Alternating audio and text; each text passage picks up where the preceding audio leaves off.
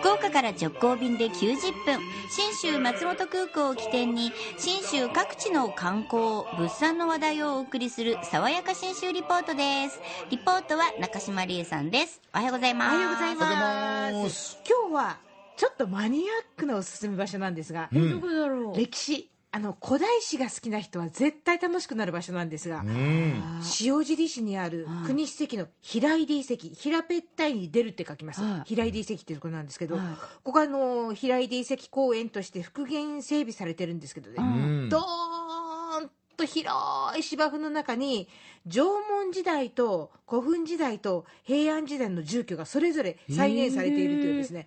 なかなかあのこれは珍しい。ねい三時代よ。そうなんですよ。えちょっと写真がね手元にある。あらインスタ映 あそうこうねえすごい。グリーンシーズンはくっきりとしたお山と芝生の中に縦穴式住居がなんかこうポコッとあって、うん。でこれ冬だと雪景色になるんですよね。今年ちょっとあの雪が少ないんですけれども、それはそれでいいですね。なかなか楽しいこの場所なんです。えでも長野ってそういう遺跡とかってもともとあったんですか？縄文時代結構得意なんですよ。なんか埴輪とかなんか。お土偶系ですよね。なかなか詳しいな。でせっかくなんでいろいろ話聞いてきました。この平井出石公園ガイダンスと学芸員で古文書のインストラクター中原文彦さんがここ最大の特徴はこれだと言います。この遺跡のね最大の特徴は5000年続いた村ってことなんですよね。5000年続いた村っていうのが最大の特徴、今あの全国に大きな遺跡がねあの吉野ヶ里とかね三代丸山とかいっぱいこう出てきてるんですけどあこう5000年ずっと村がつながってるっていう意味ではねあの珍しいかなと思います。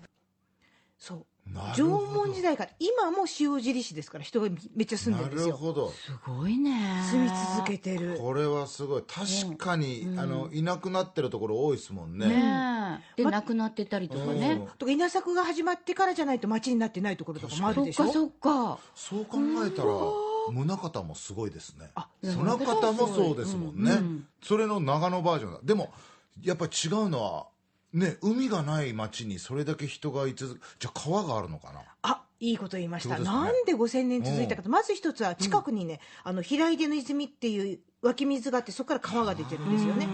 ほんのちょっと離れたらあのブドウを作ってる桔梗ヶ原とかってあの水のりがあまり良くないところがあるんですが、はいはいここは水がたっぷりある。二つ目の理由はこうだというふうに中原さん言います。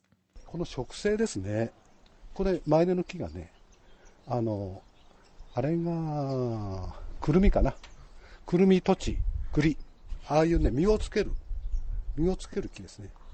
まあそれを縄文人は大体エネルギーの7割方は植物から取ってましたんでそれをまあ煮炊きしてアクを取って食べれるように加工してでまあエネルギーを得ていたとよくさなるほど。煮炊きすることを考えつきましたよねその時。人っちゅうのはね。そう潰すだけじゃなくてさ。うん。でね。今そのインタビューのね奥にはあの小鳥たちが鳴いてそうそうそうたじゃないですか。そうもう外っていうのあのことはだから鳥とかの動物も集まってくるかだらって木の実いっぱいあるし、狩猟もできたってことだ、うん。正解、ね。そうなんですよ。あ言言っちゃいました？なんか。いやもうそれ。素晴らしい、あねだから小型だけじゃなくて、うんあのもう実際にちょっと前にこの復元した縦穴式住居の屋根のてっぺんにカモシカがポーっと立ってたと、はそういう写真が残ってると。へえ5000年前と同じ映像なんでしょうねそうなんですよ。あでさらにその動物を仕留めるための武器になります、うんうん。黒曜石。うん。これが八ヶ岳にすぐ近くにあるんです。なるほど。取れるんです。もう条件揃いまくり。すごい。面白いなと思ったんですけどその他にもねもともとこう穴がポコッと開いてあってここにこういう石が置いてあったとかっていうのを復元してるんですが、うん。その中の一つ立てる石と書いて立石っていうんですけど、うん。この穴の中に、まあ、縦5 6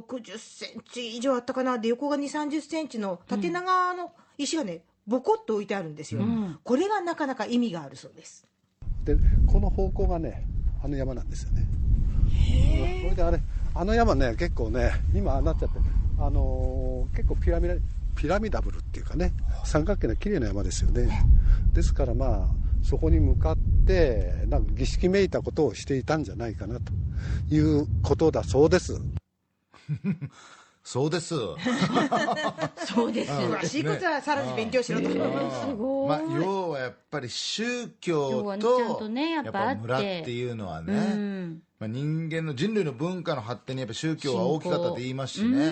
本当にでかい岩ですねこれね。しそうなんかしですよ。面白いとこなんですに行ってみただ山をもしかしたら神様としとしててね。ね崇めてね。へえ目の前にね三角形の山があるんでここにね目を奪われがちなんですよ、ほらそこ見てください。実ちょ私私が行った人は曇ってたんで見えなかったけど、穂高レインボー見えたりとか、まあ、東側に2000メートル級のその美しが原高原っていうお山が見えたりとかするわけなんですよ、高原。うん。中原さんさらにこんな話を聞かせてくれました、ここにこの芝生の上からねこの周りの景色を見てもらうっていうのは一番のご馳走だと思うんですよね。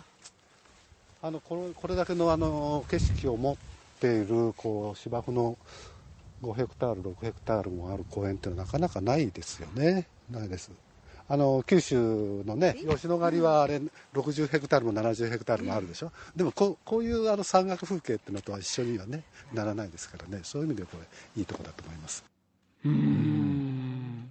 ちょちょっとだけディスられちゃいましたけどね吉野ヶ里がね。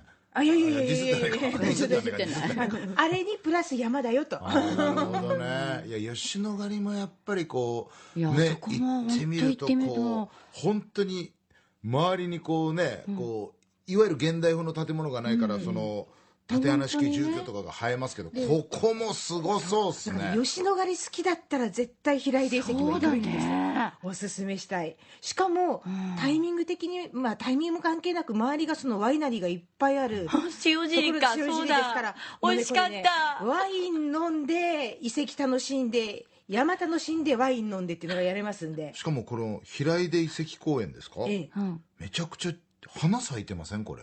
あ、あそう、ね咲いてますね。はお花もだ本当に春も良さそうですね。夏も多分涼しいだろうし、涼しそう。ぜひぜひ。あ、でワインといえば5月に塩尻ワイナリーフェスタっていうのが行われるんですが、これのね前売り券が3月後半の土曜日まだ発表になってないんですが、にリリースされる予定なんでワイン好きの方は今から塩尻の観ね。光情報はずっとチェックしておいていただければとゴ思っておールデンウィークかな。どこだろうな。いいっすね、この塩尻への旅の玄関口も信州松本空港です。福岡空港から FDA 富士ドリームエアラインズの直行便が90分1日2往復結んでますんでひとっ飛びして楽しんでください。爽やか新州リポート中島理恵さんでした